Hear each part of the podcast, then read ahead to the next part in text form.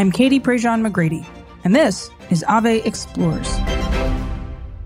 We're at the point in the Advent season when we finally get to light that third candle, the pink candle, the standalone candle that my four year old has been asking about nonstop since we lit the first purple candle a couple of weeks ago.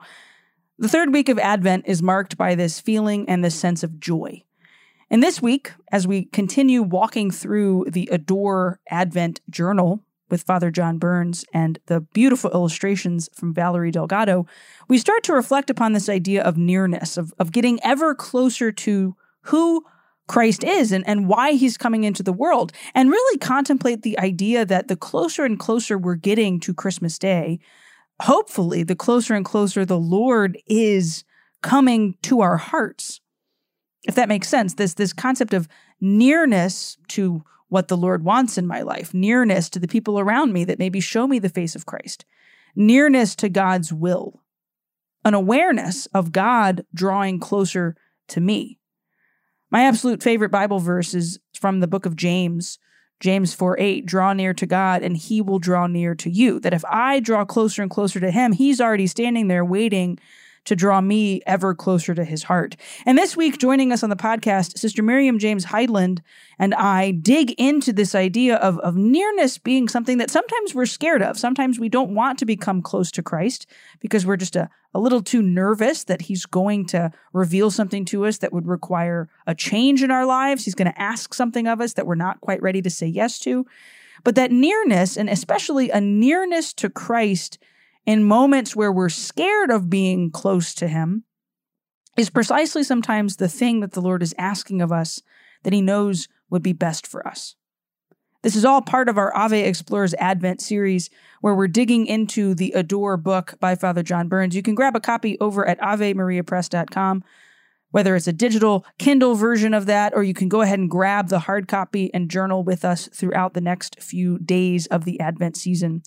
You can find this offering, of course, wherever you get your podcasts. You're listening to it now. We've also been doing these awesome little series called Color and Sip, where the artist behind the beautiful illustrations in the book, Valerie Delgado and I, sit down on Instagram Live and chat about how she came up with these beautiful images and we color those images together and continue to talk about the advent season that's every monday at 11.30 central time on the ave maria press instagram page for right now, we hope that you sit back and enjoy this conversation with Sister Miriam James Heidland about nearness in this third week of Advent. Well, Sister Miriam James Heidland, welcome back to Ave Explores. Hi, Katie. How are you, my dear friend? Oh, good. Saying your full name always throws me because you're just sister in our house. Like, oh yeah, it's like Madonna. You own the title in our home. All other sisters get a name, but you just get the sister title. So well, thank always, you. Thank you very much. Always yeah. happy to have you on. We've kicked off every podcast asking the a general question to our guests. Yeah. How do you celebrate Advent and what do you love about Advent? We're in week three, so we're halfway through. We're almost to Christmas, but what do you love about the Advent season?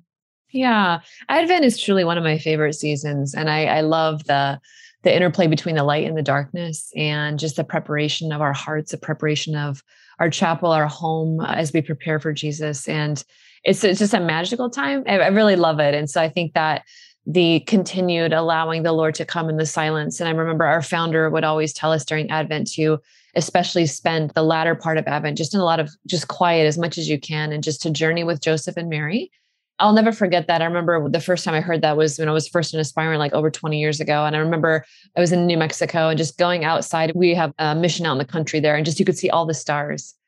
And I just remember walking back to our convent that night, just looking at the stars and just feeling the cold air on my face and just thinking of Joseph and Mary and wondering what that would be like for them. And I've never forgotten that. So that's something that always harkens to my heart, even though I live in South Texas now, like you in the South. So it's not not that cold out here, but no there's something that I will always think of that. It's just such a beautiful, beautiful time. I love Advent. Yeah.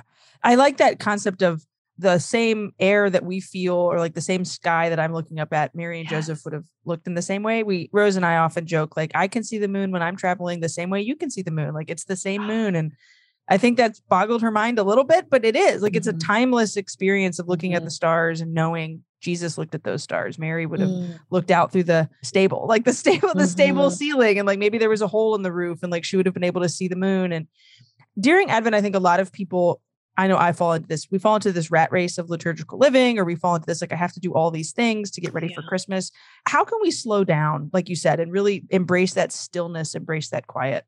I think it's a decision that we have to make, especially in the society in which we live, and really asking the Lord to order our priorities mm-hmm. of what is most important and what needs to be done, but also what can be set aside or what can be released. And I think that's really important. I ask the Lord to do that all the time for me. Like, Lord, order my loves, order my priorities, order what I'm spending my time and my heart doing. Because as you know, Katie, I mean, we have a million things to do. And, and most of those things in the realm of eternity really don't matter.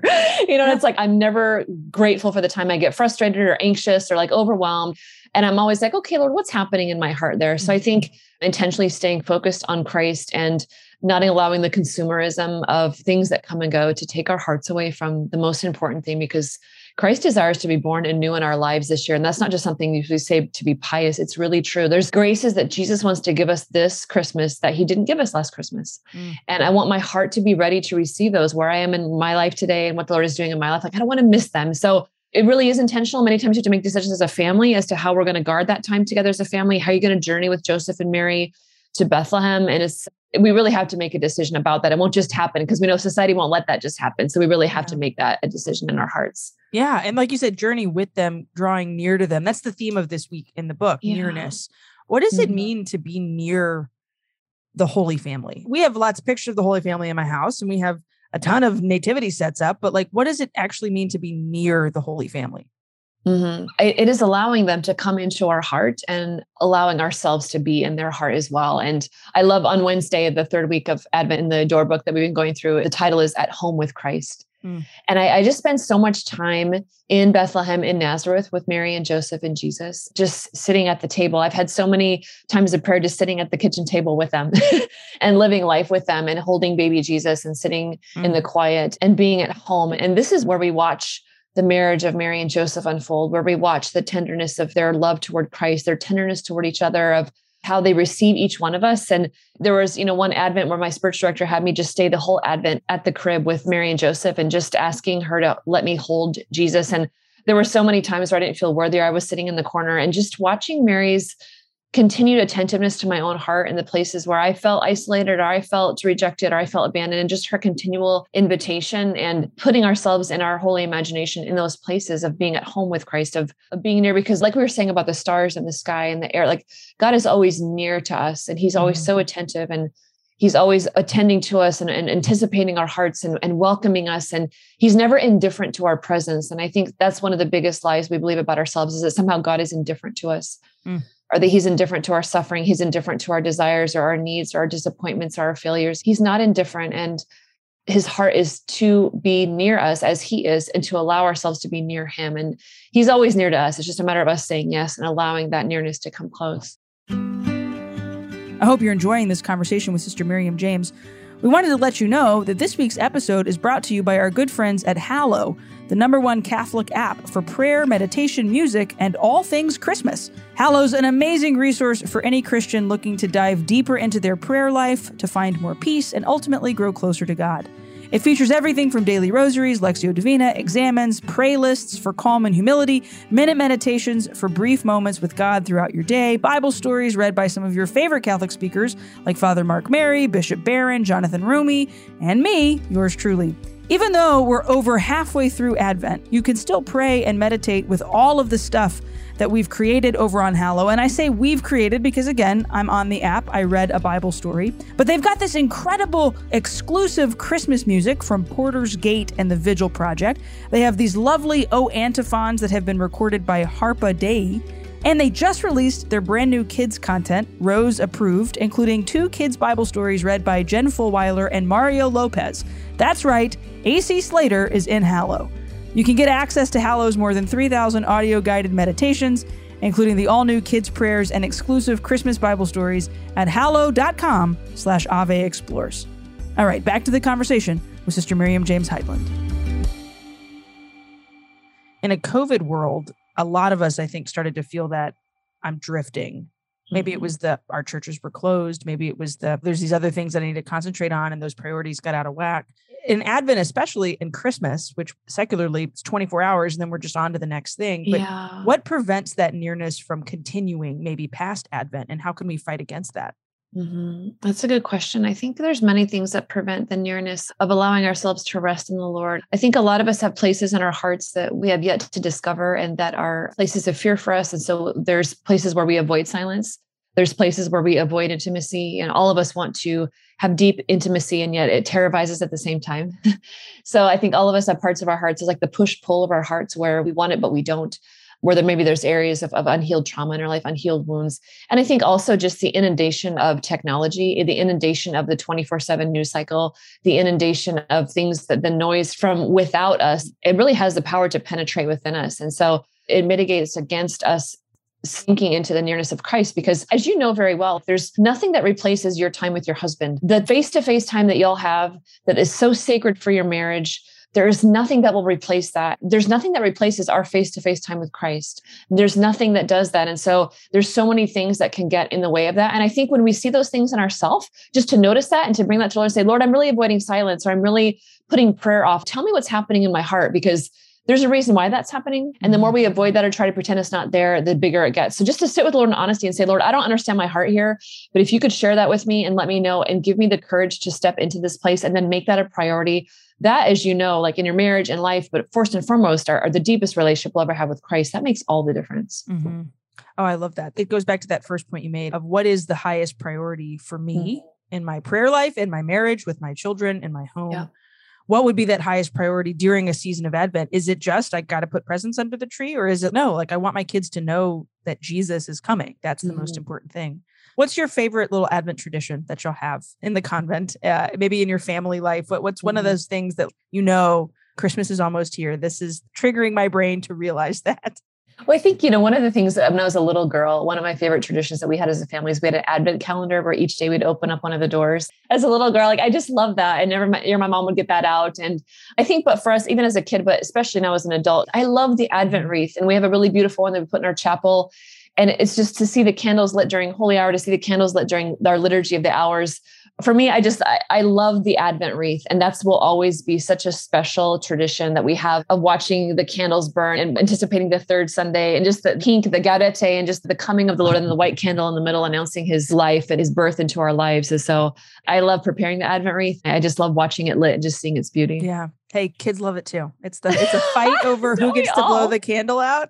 So this yeah. year I found Instagram targeted ads got me. It's an Advent wreath oh. puzzle with like a little wooden candle topper. So it's great. we can put this one on the table with the baby around and also Yay. no fighting. The candle's just going to stay lit the whole time. So I've got some real candles for the dining room table. We'll still get to use that there. Sister, where can we follow you? And by the way, I think I'm allowed to preview this. You have a version of this book of a journal coming for Lent. Can you kind of mm-hmm. tease to us a little bit about what that book's going to be about? Yeah. So for your Lenten journey, I've written a book with Ave Maria Press called Restore. So it rhymes with the door, and that's on purpose. So yeah, it's a journey of healing into Lent. So it's looking at how the traditional disciplines of prayer, fasting, and almsgiving actually lend toward our healing with God, with ourselves, and other people. Mm. And it's a very honest and very beautiful journey of a day by day opening of your heart to the Lord and inviting into the deeper healing so that we come out of Lent in new ways transformed. And so I prayed for everybody so deeply while I wrote it. And I just hope it's a great blessing. Yeah. So that'll be available for purchase very soon. It'll be great. And to have those two sitting side by side on a shelf, being able to go back and look at our journeys, I think it's a real gift. Thank you for doing that. Where can we follow you, sister, on social media and all the awesome stuff that you do?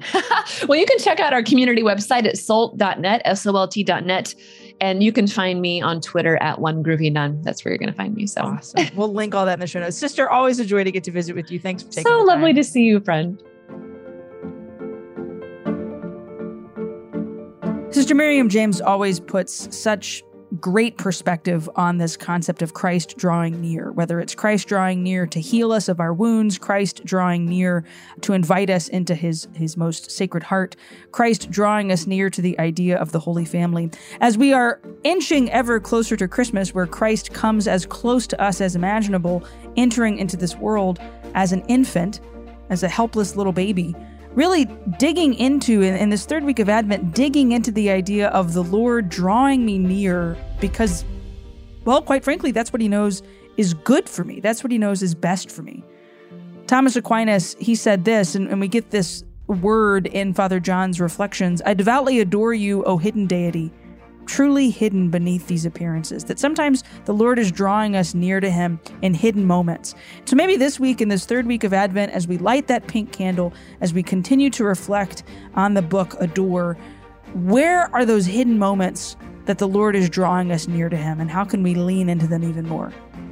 As always, we're so grateful that you've listened this week. We hope you stick around for our conclusion of this podcast next week with the author of Adore itself, Father John Burns.